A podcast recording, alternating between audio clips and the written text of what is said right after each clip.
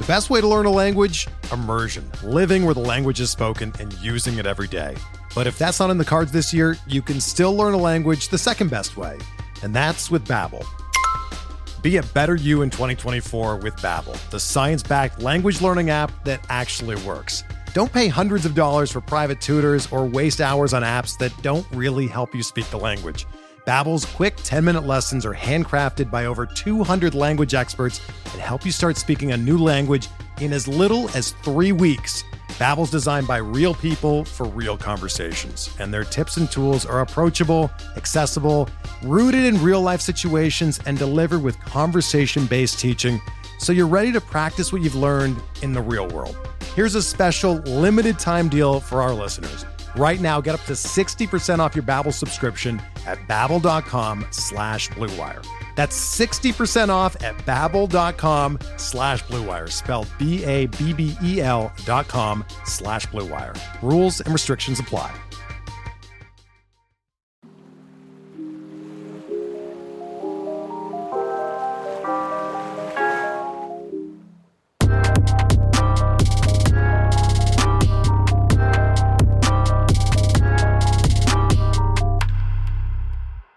What's good, y'all? Welcome to In the Deep, a deep and dynasty-focused fantasy baseball podcast. My name is Jordan White, and I'm joined here once again by my co-host, Christopher Weber. Schwebzy, how you doing tonight? Hi, friends. It is a good night. We've got a great guest, and we are ready to finally, finally talk about some dynasty stuff. We've kind of been touching mostly on your deeper leagues before with just a little bit of prospect dabbling, but we're we're ready to really like dive in today. And here to help us tonight with that and critiquing our dynasty team that we just drafted, which with some PitcherList community members, is the host of the Dynasty's Child podcast over at Dynasty Guru and a contributor at both Over the Monster and PitcherList, prospect aficionado and baker extraordinaire, Shelly Verstrait. Shelly, how's it going? Um, it's going great. I, I love how you put in the baker uh, part of that because honestly, um, I, I'm glad that the fantasy baseball community appreciates my baking hobby.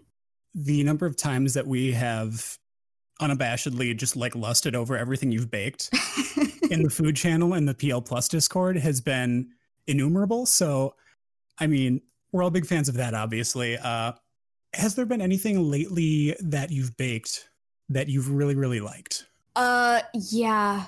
Um, I, I mean, my baking has been a, a, a, a tad bit lax here with kind of, but I've been working from home and I haven't been able to kind of give my baked goods out to my coworkers. Um, but there has been one sourdough bread. I know, Schwebzy, I, I know you, Chris. Yeah, yeah, you've been dreaming about it. It's like that chai spice, apple, sourdough. They, you know, just I, I just like I'm just gonna try to do this thing, and it and it really worked. My husband was just just basically devoured the, that loaf. Um, yeah, that's been my kind of my my latest baked good that I've been really proud of. Was that a first attempt, or like was that like something that you already kind of had worked out? That was a first attempt. I was just like, you know what? I'm just going to go for this thing. I think this is going to work out. And again, I, I still need to work on it, but it was, oh, uh, Rudy like totally devoured it and it was so good. And I was pleasantly surprised how it turned out first go round.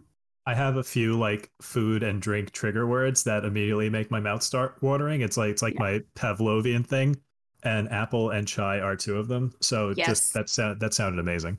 Yeah, honestly, it made my house smell amazing as well. And I just I, I just loved it. I loved it. It was it was glorious. And is there anything else that you are hoping to bake at some point or anything that you've been trying to make that you haven't quite perfected yet that you really want to get a handle on? Uh, yes, it is macarons. You know, the, the, yeah. yes, um, I have tried them a couple of times. It has not gone well. And my husband, uh, Rudy, always knows that I'm trying to attempt something because um, usually when something's not going well, there's a lot of French words. We call them French words. A lot of ah, curse yeah. words that come out of the kitchen. Um, and there have been many curse words when I'm doing macarons. So I need to get the courage up to do them again. And I just love them because they're so pretty and they taste amazing. And they're, yeah. Yeah, it's it's definitely macarons. They're definitely like a very visually appeasing food. And yes, yes. also taste amazing. Uh, right at the top, let's just make sure that you can get out your social handles and then everything else that you do. I know I listed some of the stuff off earlier, but feel free to throw out your Twitter handle and stuff like that and where we can find you. Oh, uh, yeah, you could definitely find me on Twitter at ShellyV underscore six four three. Um, I usually promote all of my my work over there. Um, but I typically write at uh, the Dynasty Guru. Um, I podcast over there and uh, PitcherList. Those are the two places you can find me. Um, and again, you could just check out my Twitter for all of my baseball works and then Frenchie photos as well. The stuff that we all love and adore seeing yeah. in the Pets channel. Yes. It's really like it's it's tailor it's a Twitter account tailor made for me. I love it. Just dogs and baked goods. Just more of it, please. Uh, I'm glad you enjoy it because that's I'm just like, yeah, I just put stuff I love there. And I'm glad other people love it as well. Excellent. Yeah. So what we kind of want to do today is go through a recent dynasty draft that Schwebs and I did. We had a start up with some fellow PitcherList Plus community members and PitcherList staffers. And we want to talk about draft stat- strategy and see if we made any mistakes in Shelly's eyes, of course. Uh, and hopefully she doesn't just walk out mid-recording in disgust at how badly we did. So just some important notes before we go over exactly what we did in this draft. It is an on-base percentage instead of batting average. And then there's also save holds instead of saves. Another interesting one is that we did quality starts plus wins instead of just wins, hmm. which was an interesting one. I don't know how we came to that decision exactly, but somewhat interesting to take into account when we are identifying how well or poorly we did in this draft. And then before we actually get into it, we wanted to pick your brain a bit about general dynasty strategy. So for you, when you're going into a draft, do you generally have a strategy as far as going prospect heavy or win now, somewhat of a blend? And do you find yourself staying pretty rigid in your idea of what you're going to do? Or do you feel like you have to be pretty fluid when you're drafting? Uh, yeah, for me, when it's a uh, startup dynasty, um, I typically, I don't, I, t- I typically don't play for year one. Um, just because if you play for year one, you kind of happen to draft older players. Um, so I try to play for years two, three, four, five. So that that that's typically how I start out a draft. But once I get in into the draft, I see how everyone else is going, and then try to. You know, zig what other people are zagging. Like if I see a lot of people are trying to do the same thing that I am, I try to adjust, see where I can, you know, play for maybe a little bit further into the, uh, you know, the the the window, or maybe if I see a lot of people are just trying to go for year one, year two, I'm like, okay, I'll take the prospect route. So I again, like I try to play for. Year two, year three. But if I see other people are trying to do the same thing, I zig when other people are zagging. And kind of building off of that too, does your draft position really affect your strategy there at all? Like obviously, like when you're in the top three, there's going to be like the three pretty obvious choices where it's going to be basically Tatis, Acuna, and Juan Soto. I feel like the three clear ones that you'd pick in the top three for a dynasty startup, right? So mm-hmm. if you're not in that top three, like does that affect uh, how you plan to attack a draft initially or, or also, and then out of those top three, which one would you prefer to take if you were in the number one spot? Um, as Soda snores in the background, uh, my number one choice, if I had the number one pick, it will definitely be Juan Soto. Uh, just because I think that his skill set is just, I mean, he, I, he's just, he's kind of like another Mike Trout, maybe not Mike Trout because Mike Trout is Mike Trout. Uh, but I just think that his skill set is just going to age very gracefully versus maybe Acuna Junior or Tatis, where their speed might start to kind of tail off in a couple years. Um, but say if I'm drafting like in the back half or even like, you know, the, the tail end of a draft, uh, no, my, my draft strategy doesn't change. Um, I, again, like I try to just try to get the guys who are maybe, you know, twenty-three, twenty-five, like who could still be competitive and who I would still want to roster, you know, in the upper tiers of uh, the upper rounds of a draft. Yeah, so years two, year three. So yeah, my draft position does not uh, dictate how my strategy goes. So in the first the first round of our draft, I yeah.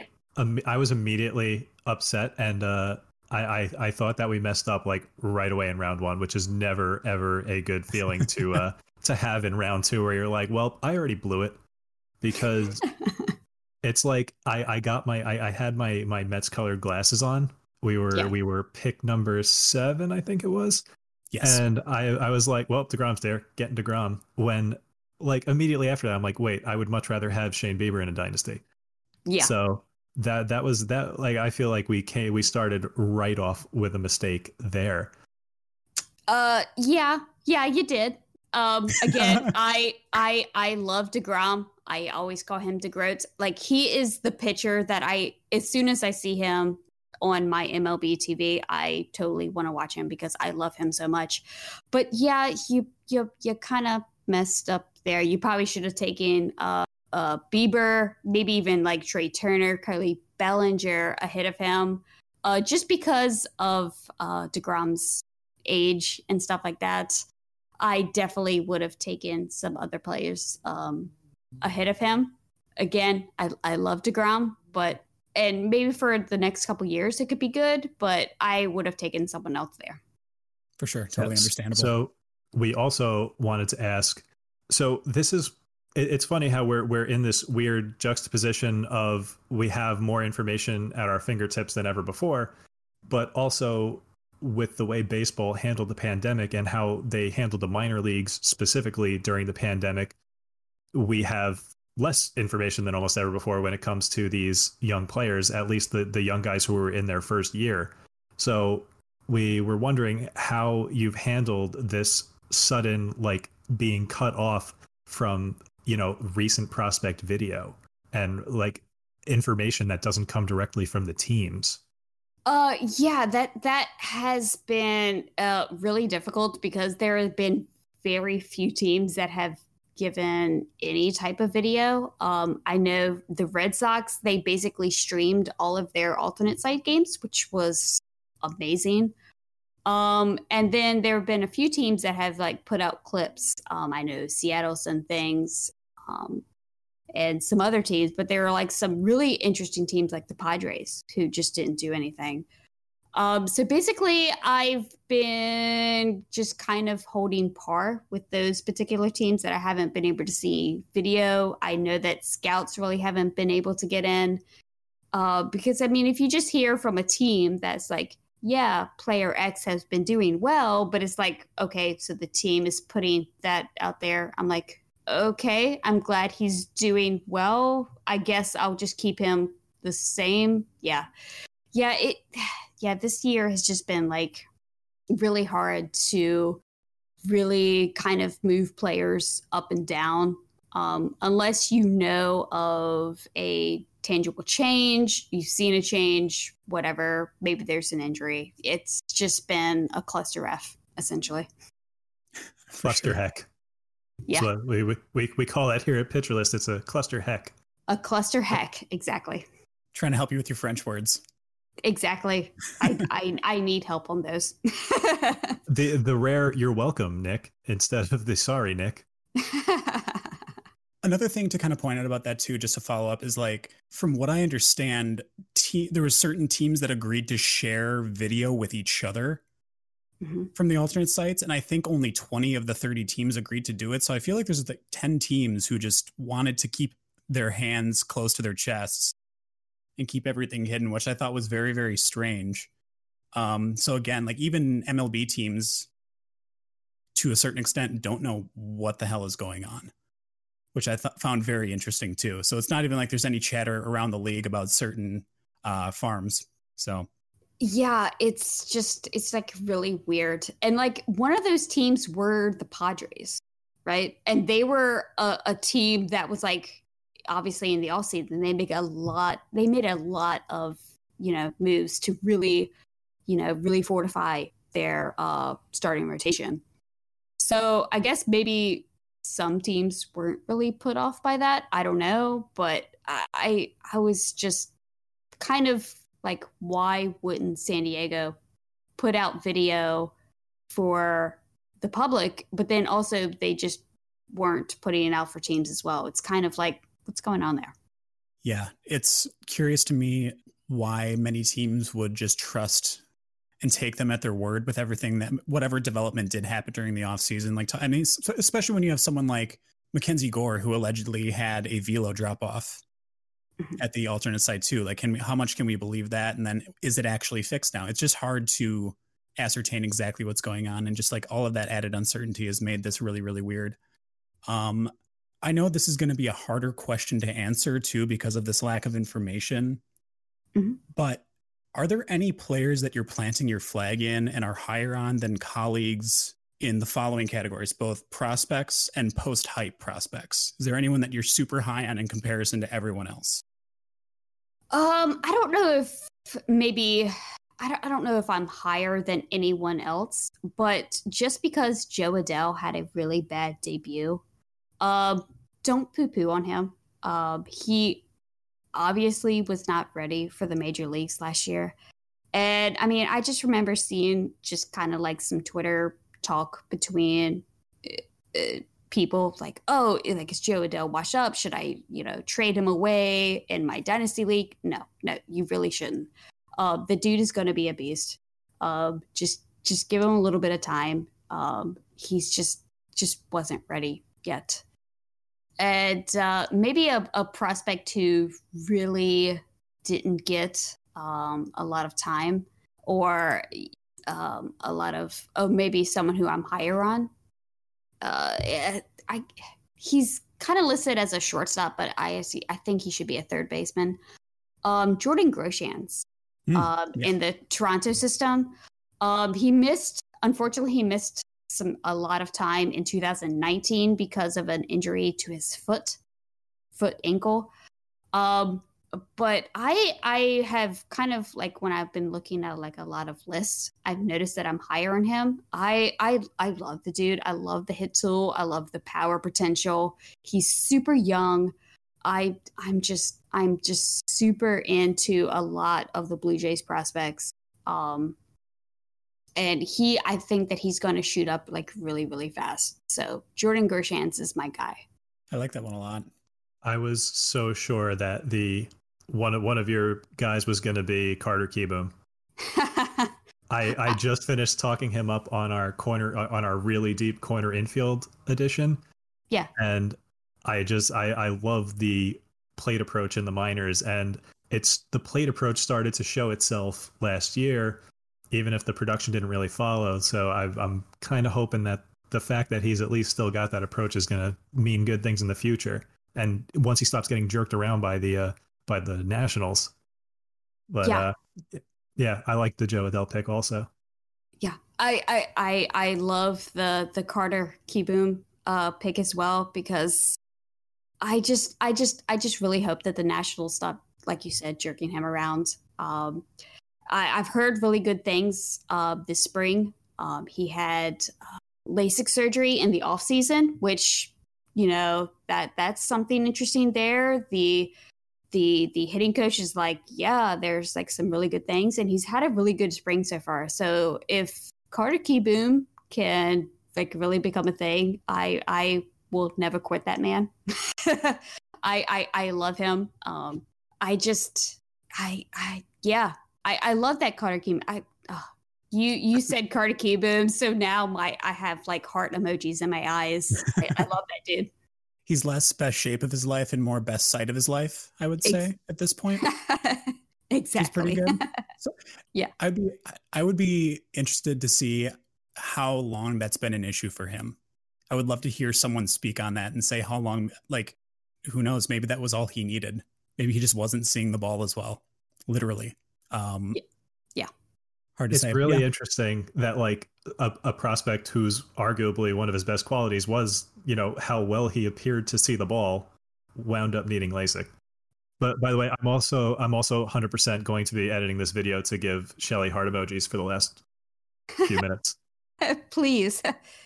Yeah, they would, it like comes back to like the LASIK thing, um, especially like with the Nationals. Um, oh, who was the catcher? Uh, Wilson Ramos. Uh, prior to like his his breakout, like he had LASIK surgery and then just like totally went gangbusters for, I guess, a catcher specifically, but he just like totally went off um, and hit extremely well. Um, so yeah, I'm I'm totally, whenever I see anyone get the LASIK surgery, I'm just like, okay, I'll pay more attention. And hopefully he will too with his better eyes. Exactly. Yeah. And then the last thing we're going to talk about before we really dive deep into our picks, you are a Red Sox fan.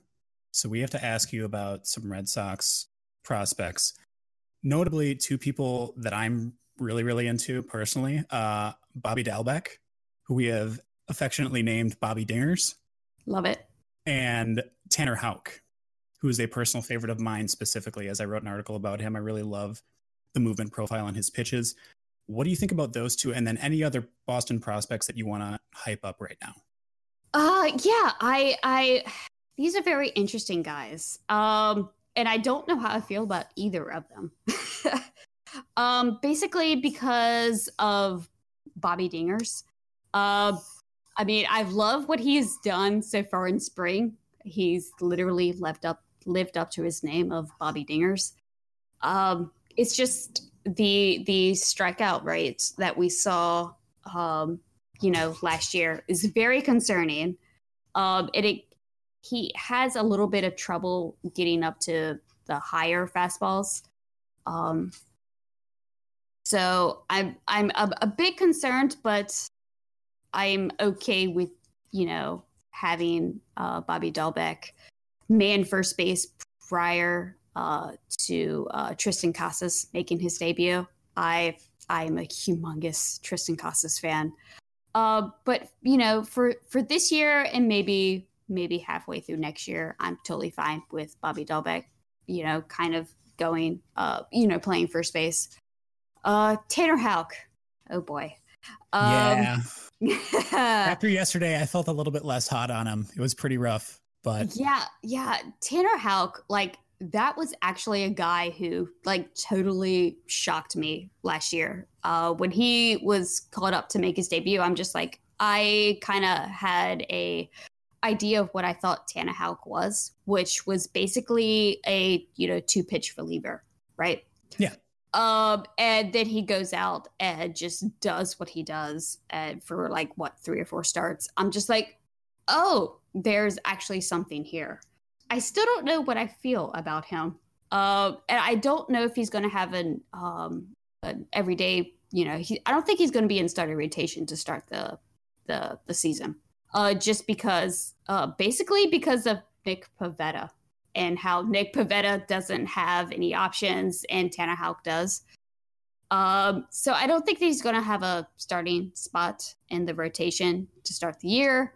Maybe something happens Um, halfway through, uh, but I still, I'm still a little bit hesitant on how Tanner Houck is going to perform. Yeah, he's someone that I hyped up quite a bit in the article that I wrote about him. And the sinker is an insane seam shifted wake pitch, like has some mm-hmm. of the most movement out. I think he has the highest movement or seam shifted wake effect on any sinker in the entire league last year. And then the three starts, like you said, were really, really good. He what? He pitched against the Rays, the Yankees, and then there was another playoff team there, uh, the Braves. Mm-hmm. And he only gave up one run, and that was a, on a home run against the Braves. Just looked really, really good. He added, so they tried to make him throw a four-seam fastball in the minors, which didn't pan out well. He went back to throwing his sinker-slider combo, which worked out really well for him. Then he got back into a groove, and then eventually making his debut last year.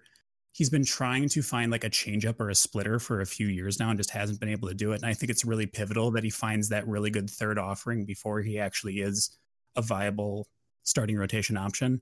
Mm-hmm. But he's someone that I have a, a lot of hope for because that sinker and that slider are just insane. And then I know that you touched on Tristan Casas very briefly. Would you like to hype up Tristan any more? I want to hype Tristan as much as I can. Um, I I absolutely I absolutely love this dude. I think that he is going to be kind of like an Anthony Rizzo type, just like a super solid first base guy who can just make a lot of contact, get a good average, good amount of power, may probably not steal so much, but just be a super reliable second round, third round, you know, twelve team, fifteen team redraft guy consistently for a while. I just, I just absolutely love this dude. And another guy who is like really risen um, and probably will make his debut this year is Jarren Duran.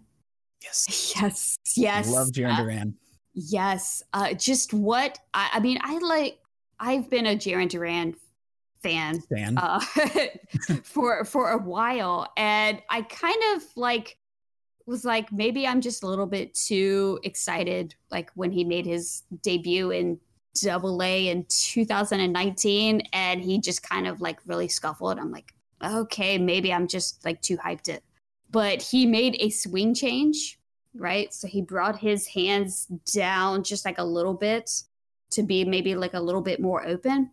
Mm-hmm. And the power just, it just went off the charts, and he has been going gangbusters at the alternate site last year in the Caribbean League.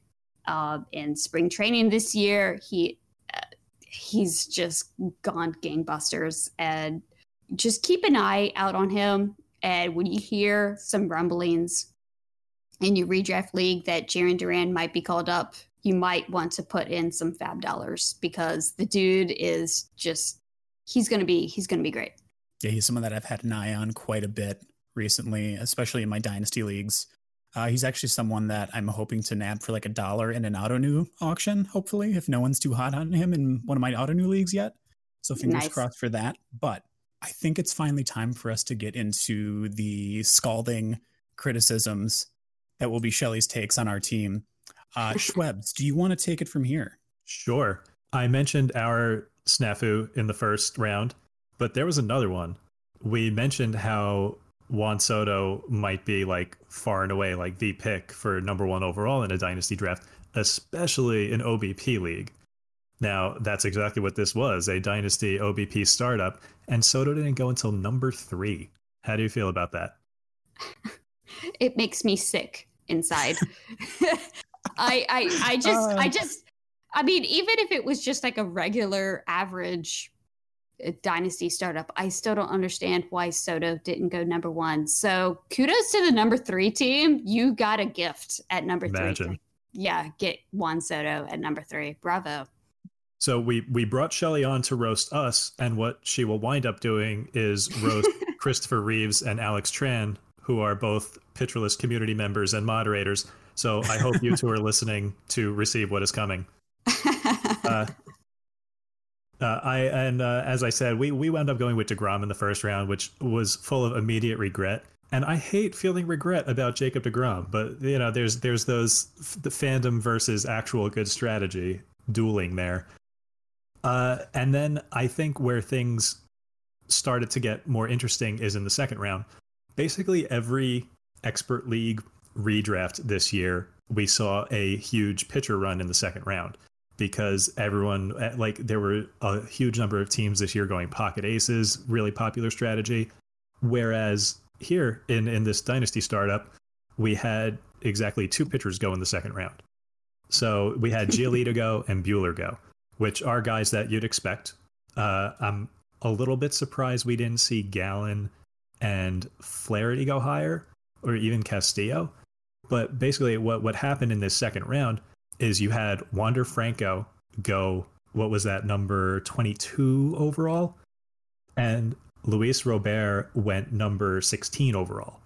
So how, mm-hmm. how do you feel about those two, the former number one and current number one prospect, being pushed up so high?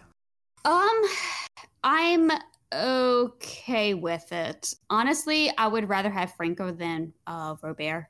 Um, I, again, I like the upside of Robert. I just don't like the volatility of him, and I would rather have Wander Franco there.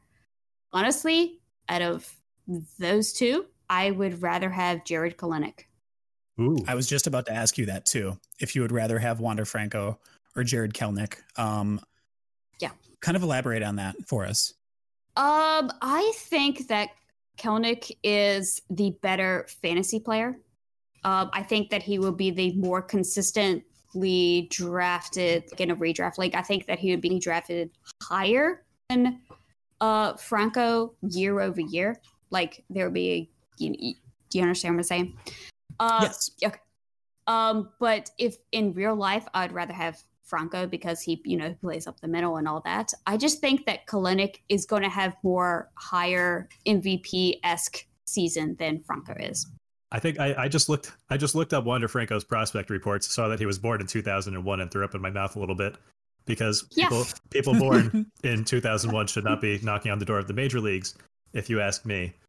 But no, the the reason I was looking him up is because I uh, I wanted to see the prospect. The, sorry, the the speed grades they were getting, because we all know how valuable speed is in fantasy. The first round is just full of guys who are going to get you both power and speed. And I think mm-hmm. they, I think Fangraphs pegged Kelenic with like a fifty-five speed and then Wander a sixty. Does stolen base potential have anything to do with how you value these guys? Um, not really. Um, yeah, I mean, I do think that Franco will probably get you more stolen bases, but I think uh, Kelenic's power upside just kind of puts him just a tad bit above um, me, uh, a tad bit above Franco, and, and just in my opinion. How beautiful was it when Kelenic hit a dinger right as the announcer was saying how prospects will tell you when they're ready? Um, it was uh, Chef's Kiss where they, it was just, oh yes, that was perfect. All right. So interestingly, Kelenic, we, we basically had a, after Franco, there was a run of like fifteen picks or so where just no prospects went. The pitcher run happened in the third round here where we had Castillo, Flaherty, Woodruff, Gallen all go. Um, I actually am surprised Gallen didn't go a bit higher in a league like this because he's really young and has never done anything but succeed. And I don't see any reason for that to change. But then in the middle of the fourth, we saw Kelenic finally go right before us, unfortunately. I wonder, d- Jordan, do you think yeah. if Kelenic was there, we, we might have taken him? I think we were pretty zeroed in on I, I Yordan have. Alvarez. Uh If Kelenic w- would have been there, I would have probably entertained taking him at that point. So, I mean, I feel like that's a pretty huge steal, honestly. Our So our first actual prospect didn't come until like the seventh round. Yeah, we kind of passed. We, we really on. I think we, we we went more win now, definitely, with our start than I think, obviously more so than Shelley would have, uh, as she stated previously. But then I would say that there was a few other folks that kind of went the same route as us who, I mean... You look at someone, a team like Jake and Jake C P A here, which is a co-owned team. They didn't pick their first prospect until, let's see here, round fifteen. No, no they they did go C J Abrams in the ninth. Oh, sorry. Yeah, I missed a- Abrams there. Yeah, my bad. But still, uh, waiting till the ninth round to pick up your first prospect, obviously trying to do more of a win now strategy. I do think that if Kelenic would have been there at our pick, I would have entertained taking him, though. I think my problem in Dynasty Leagues, and I'm I'm always trying to figure out like what my biases are and like where where I can improve in my drafts. I think I try to have it all. Like we we have just a we have a real mix of like thirty year olds and then a, a lot of basically everyone who isn't thirty is like a twenty-two or twenty-four year old. Like we yes. we're kind of, we're kind of all over the place. I don't think we committed to any particular strategy. Um and well we did we did go Flaherty. Flaherty, Flaherty as a young ace to kind of complement Jake DeGrom. I'm a little upset we didn't yes. go Gallen there. Yeah, that's what I was about to ask. I'm like, why didn't you go Gallen over Flaherty? Yeah, no, no, we we we goofed. We we uh, I'm upset with our first three rounds now. Sometimes you just, you know, you you're in the moment, you get a little bit lost in the sauce, and you just make some mistakes. Constantly lost in the sauce. I, I will say that when it comes to Dynasty Leagues, I don't actually do that many startup drafts. I usually end up taking over an already existing team because that's what I love to do. I love to rebuild mm-hmm. teams that are absolute garbage from the ground up. That's kind of my specialty. Mm-hmm. I like to find value, whether it's through trades, um, playing F A B and like getting people off the waiver wire, stuff like that. So I will say that this is a part of my game that needs work, is like identifying the correct people to be taking in a darn dynasty startup. Um, I do also want to ask, since we did not get Jarred Kelenic at that point in the fourth round, what do you think of our Yordan Alvarez pick? How do you feel about Yordan? I know that he's a very risky, risky pick. Yeah. Um, I, I'm not a fan. Um, there has been, um, you know, some podcasts that had like some uh, medical professionals on to talk about his knee situation, and the, you know, the, the doctors that come on are not scared. So maybe I shouldn't be scared. Um, but I still am. Like, he had surgical repaired knees, like both of them. And he's going to be probably a D H. I, I, I just don't know how much, you know, how many years he can be okay going forward. Yeah, I don't love the idea of a bad need D H taking up my dynasty utility for years. But I, I think yeah. at the, I, I know Jordan Jordan is a big Yordan fan. I had him in my my yes. A L only home league for a long time. I was a big fan before he got too expensive. It's crazy that he got too expensive and he's like twenty-three and has has like four hundred career plate appearances. But I'm I'm I'm such a sucker for these guys with great plate discipline, and like when you have massive power and like a fourteen percent career walk rate. Like, I'm just so all over that. I get, I, I fall, I fall in love with players like this. And the fact that he's only twenty-three, I just figured if the knees are okay, if it's, it's a sizable if there, but like every time he's been healthy, he's basically been slow Mike Trout. And I just can't keep, I, I can't forget that. So I'm, I'm just a, I'm, I'm a sucker for that potential. Yeah. Yeah. I totally get it. Like, when he's been on the field, he hasn't been bad. So you're totally correct. I'm just scared. But I, I mean, I don't think that you did wrong um, there.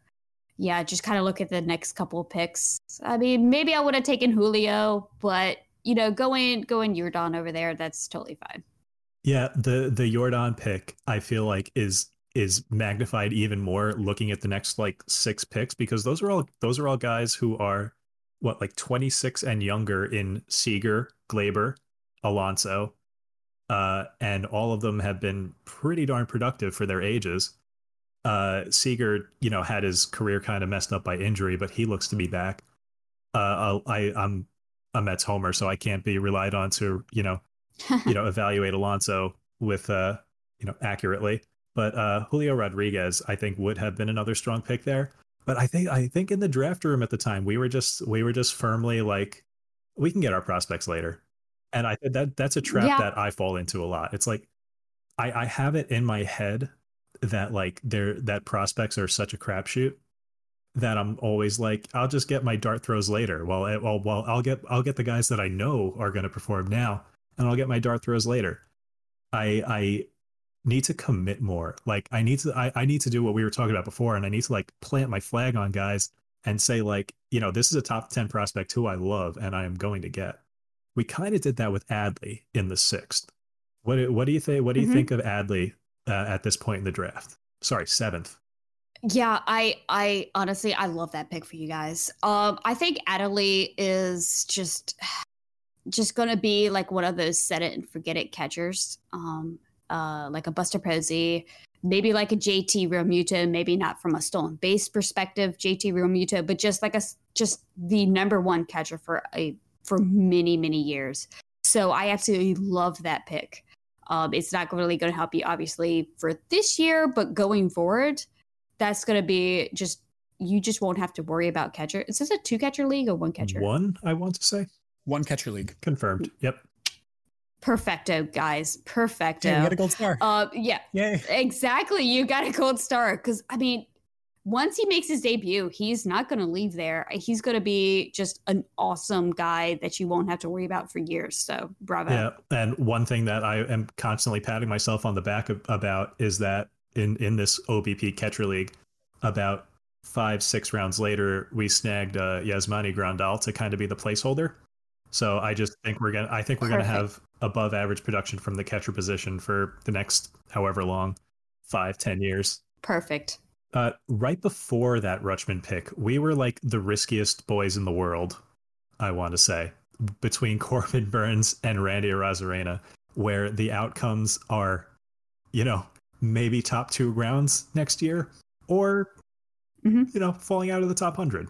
So are you more willing to draft risk in a dynasty compared to a redraft? Yes. Um, in a redraft league, I am very, I take it very safe. I try to get as much safe production, um, definitely in like the early parts of the draft, and then maybe take some risky stuff at the end. But I just want like guys who are not going to basically burn me um, in the first part of the draft. Um, but in a dynasty league, Um, I'm willing to take more gambles. Like I'm willing to maybe take a prospect here, prospect there that I really, really love um, in the early rounds, just so I can have him um, on my team for a while. Yeah, uh, the Corbin Burnes was a nice uh, convergence of homer pick for Jordan, the the you know him being relatively young and just having that ridiculous upside. There, there, I. Yeah, I, I think on top of being more willing to be risky in a dynasty, I'm also more willing to be a homer, because there's nothing I like more than having my boys lead my fantasy team to a championship. There's a uh, there's a dynasty league that I commissioner for. I, I commission for. I do the commissioning, and uh, I I went very out of my way to get like Conforto, Nimmo, O B P league. Uh, Alonso and like Rosario in two thousand nineteen, and those guys led me to a ship and DeGrom. It was it was beautiful. It was so fun. So I'm I'm absolutely, and you know, if I'm gonna have these guys year after year after year, I think I gen I think I go more out of my way to get the young guys from my own teams. Gotta have fun. Exactly. I mean, uh, I mean, yeah, you might have you know some what uh, jelly beans in a league, right? Um, but I mean, again, like what we do theoretically is for fun. Like, so you, if you want to have fun guys in your team, if you want to have guys that you root for, I'm, I'm totally for it. I totally understand it. Totally understand it. So one thing that I thought was interesting is we had in the fifth round here, we had Andrew Vaughn go at the very start of the fifth, followed very quickly by Spencer Torkelson at the end of the fifth. How do you like, and in my head, these guys are kind of just like the same guy, just like a year apart developmentally. Maybe mm-hmm. Torkelson might be like a bit of a better hitter, but like, well, like, what, what do you think about those two? Is that the order you would take them in? Is it just about proximity? Uh, I get the proximity part, but I would still flip it. Um, I, I think that Tork has Vaughn's hit tool, but Tork has more power than Vaughn. So I would take the gamble uh, with Torque over Vaughn. That being said, if you're drafting Andrew Vaughn, you're still going to just really, really enjoy that that that hit tool. Um, just I I would just rather have Torque. Yeah, I think I think when that pick went off, I was pretty surprised at Vaughn going where he is, wh- where he did. Yeah. But at the same time, I'm like, yeah, but he's probably going to play this year. And if wh- whenever you got a guy who's tabbed with sixty plus power and hit, like it's that's a pretty yeah. high floor prospect as far as baseball prospects go. Um, let's see. We wound up with uh, as our top pitching prospect, Matt Manning, and actually in this like first group of ten rounds, only like let's say one, two, two pitching prospects went, which I was kind of surprised by. We actually we actually only had three pitching prospects go total in the first like one hundred fifty picks, which felt really light to me in retrospect. Now, I, I know people like to avoid risk, and there's nothing riskier than a baseball pitching prospect. But are, are there some guys that you feel like absolutely should have snuck into that top one hundred fifty or gone considerably earlier? The only guys that did go are Gore, Manning, and Pearson. Um, yeah, I mean, I guess... I guess maybe, I guess Ian Anderson and Sanchez are true, technically true. prospects. So, yeah. Uh, but out of the guys who haven't really made their debut really yet, um, other than Pearson, um, I don't think so. I mean, that's kind of how I see it. Um, believe me, I, I love Matt Manning, but I'm I'm a little bit concerned um, with him. Um, because I mean, he didn't uh, he didn't really finish pitching last year at the alternate site. Like he was shut down halfway through September, something like that, with a forearm injury. And then in his spring training start, his velo was down a couple ticks, which scares me a bit. Um, but if if he is A-OK, I, I think that that is a really, really good pick because I do like uh, Matt Manning's stuff. Prior to last year, he had never been injured. Um, he throws a lot of strikes. Still needs to work on a few things, but I think that he could be a um, you know, a good uh, number one, number two type starter. I just hope that he's healthy. So between Manning, Skubal, and Mize, which of the three do you like the most personally? Because this is like the question that everyone asks about this big three. Mm-hmm. Who do you like the most out of that out of that crew? Uh, yeah. If if if everyone is healthy, I had it so. Prior to last year, I had it Manning, Skubal, dot, dot, dot, Mize. Yeah. Big gap um, there. I, yeah, I just, I, I think Mize will be okay. But what com- what kind of concerns me about Mize is the splitter. We know that it could be a little bit volatile. Plus, Mize had injury issues in college. He had injury issues in the minors, and I don't know how long he can hold up through like an entire M L B season. So that is why, you know, all those factors makes him third, in my opinion. Yeah, I know Nick is just constantly hoping that Mize will throw a better and more uh, consistent cutter because he doesn't trust the splitter to be a thing. I actually am just realizing that we took two of the first four. Well, I guess I, I guess Patino kind of falls into that same group as uh, Anderson and Sixto, where they did pitch a little bit last year. So we, we took two of the first six pitching prospects, which I would not have guessed, knowing my own, you know, avoidance of risk. What do you what do you think of uh, Patino? Like I, I'm I'm. So I think the reason that I wanted him was because he was he's twenty-one, already close to the minors, and there's, you know, the, the prospect reports are that we've got two to three major league pitchers already at age twenty-one. So I, I think I just mm-hmm. I, I you know I fall I fall anytime anytime there's a kid that's that advanced already, and I'm old enough that twenty-one mm-hmm. year olds are kids to me now. Um, I, anytime there's someone who's that advanced at that age, I, I'm just all over them. Yeah, I, I love Patino. Um, and I, I honestly think that him moving to Tampa Bay should kind of, uh, honestly, like really help him. Um, I I don't think that he'll go deep into games, right? Because Tampa will do that.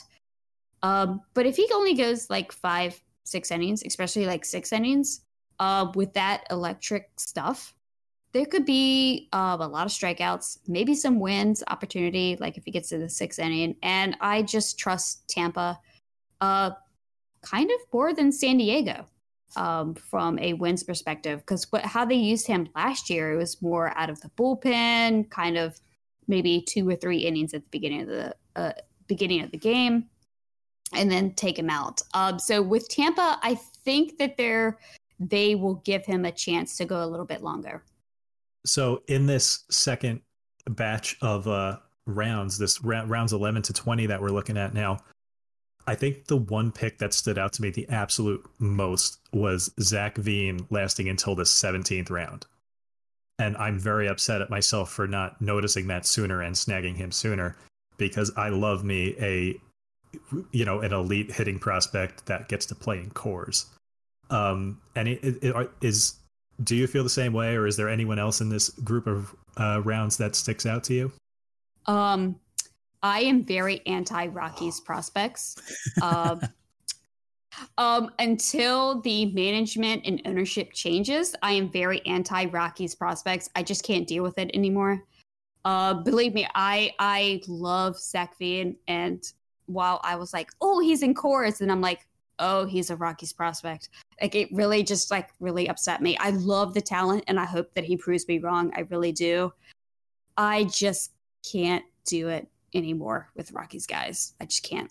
That is totally fair. I have I have the fun, like, mental fight where I'm, I'm like, giving guys a boost when they're, like, a pitcher in Cleveland or a pitcher in Cincinnati or something.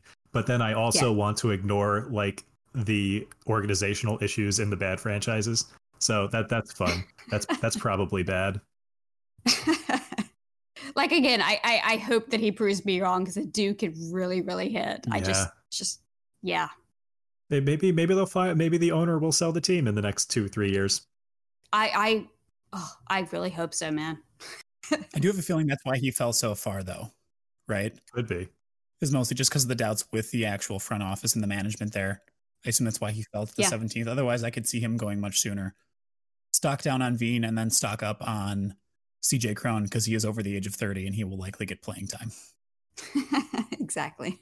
So a, a really fun thing in, here in this moment is that I thought we might struggle for things to talk about. And here we are fifty plus minutes in and we've made it halfway through the draft.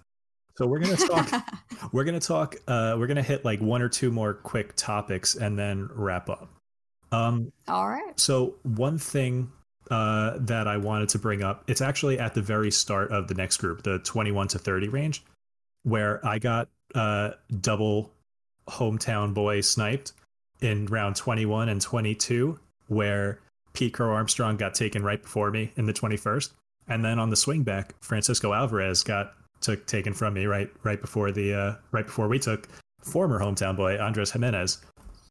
And one of the reasons that I didn't take Francisco Alvarez sooner is because we already had both Adley Rutschman and Luis Campusano.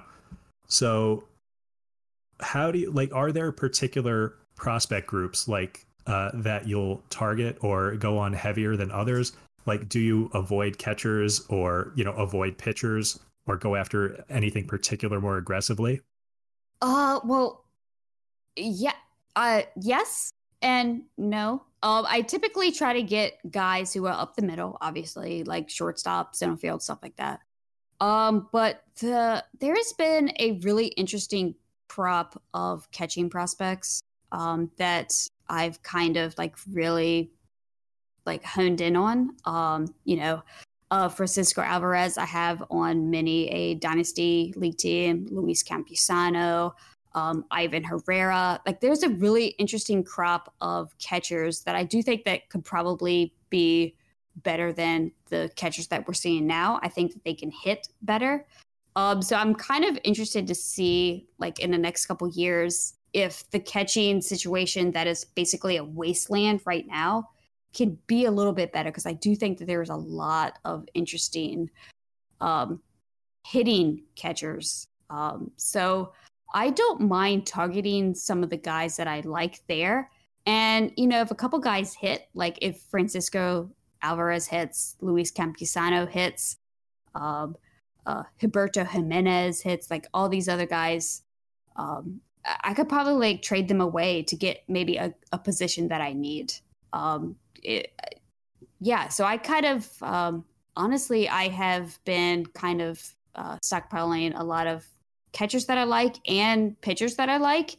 And as soon as they, especially with pitchers, as soon as they start to pop off in the minor leagues, like they start to like just rack up a lot of like really good games, trade them because they will hurt you. Trade them as at their highest point, which is in the minor leagues, and then try to get someone else. That's my exact favorite strategy to take with literally, I mean, like just most players in general is tr- just to try to sell high, especially when it comes to like catchers and relievers. Selling Emilio Pagan last year when he was the closer for about a week, week and a half, and getting Will Myers in return in the league was a nice sell high that netted me quite a few points and boosted me in the standings as the season went on. So that was fantastic. Yeah, definitely one of my favorite things to do. Yeah. All right. I have one last question that is of the utmost import. And uh, this is in rounds seventeen and eighteen. This is a board bet that Jordan and I have. And it's not really prospect related, so I'm sorry for that. But between Austin Riley and J D Davis, who do you got? J D Davis, one hundred percent. Thank you. And we're out. That's it. We're done. uh, I feel like just because Shelly's on your side, that just means I automatically lose, right? Yep. That's it. Board okay. Bet in my favor. Yeah, I'm just... Yeah, I'm sorry. I'm just not an Austin Riley fan. So sorry, Jordan. It's okay, I understand. I was mo- so mostly the way we bet on that was that out of the five standard categories, who would finish higher in like three of the five categories.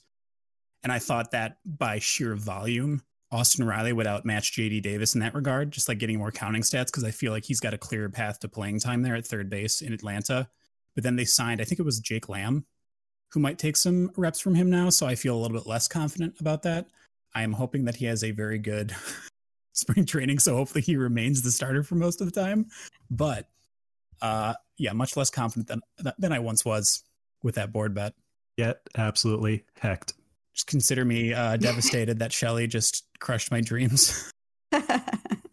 I'm so sorry. I think that's all we have. That's all we have. I mean, I, I could talk to Shelly about prospects all day, but that that is that is the the amount of time that we will keep Shelly here for from her adorable little pugs. Pugs? Poodle? Exactly. No, pugs. Frenchies. Frenchie? French Frenchies. Bulldogs, right. Yes. All right, yeah, that's going to be it for us. Shelly, thank you so much for joining us. Uh, yeah. Once again, can you plug your socials and all of your shows and such for our listeners? Yeah, sure. Uh, thank you guys for having me. This was this was really great. Um, you can find me on Twitter at ShellyV underscore uh, six four three.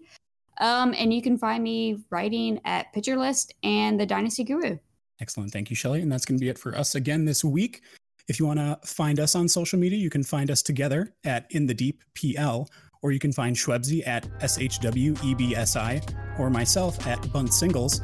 And then be sure to follow us and stay up to date on when we're going to be releasing new episodes. Schwebzy, send them out. Bye, friends.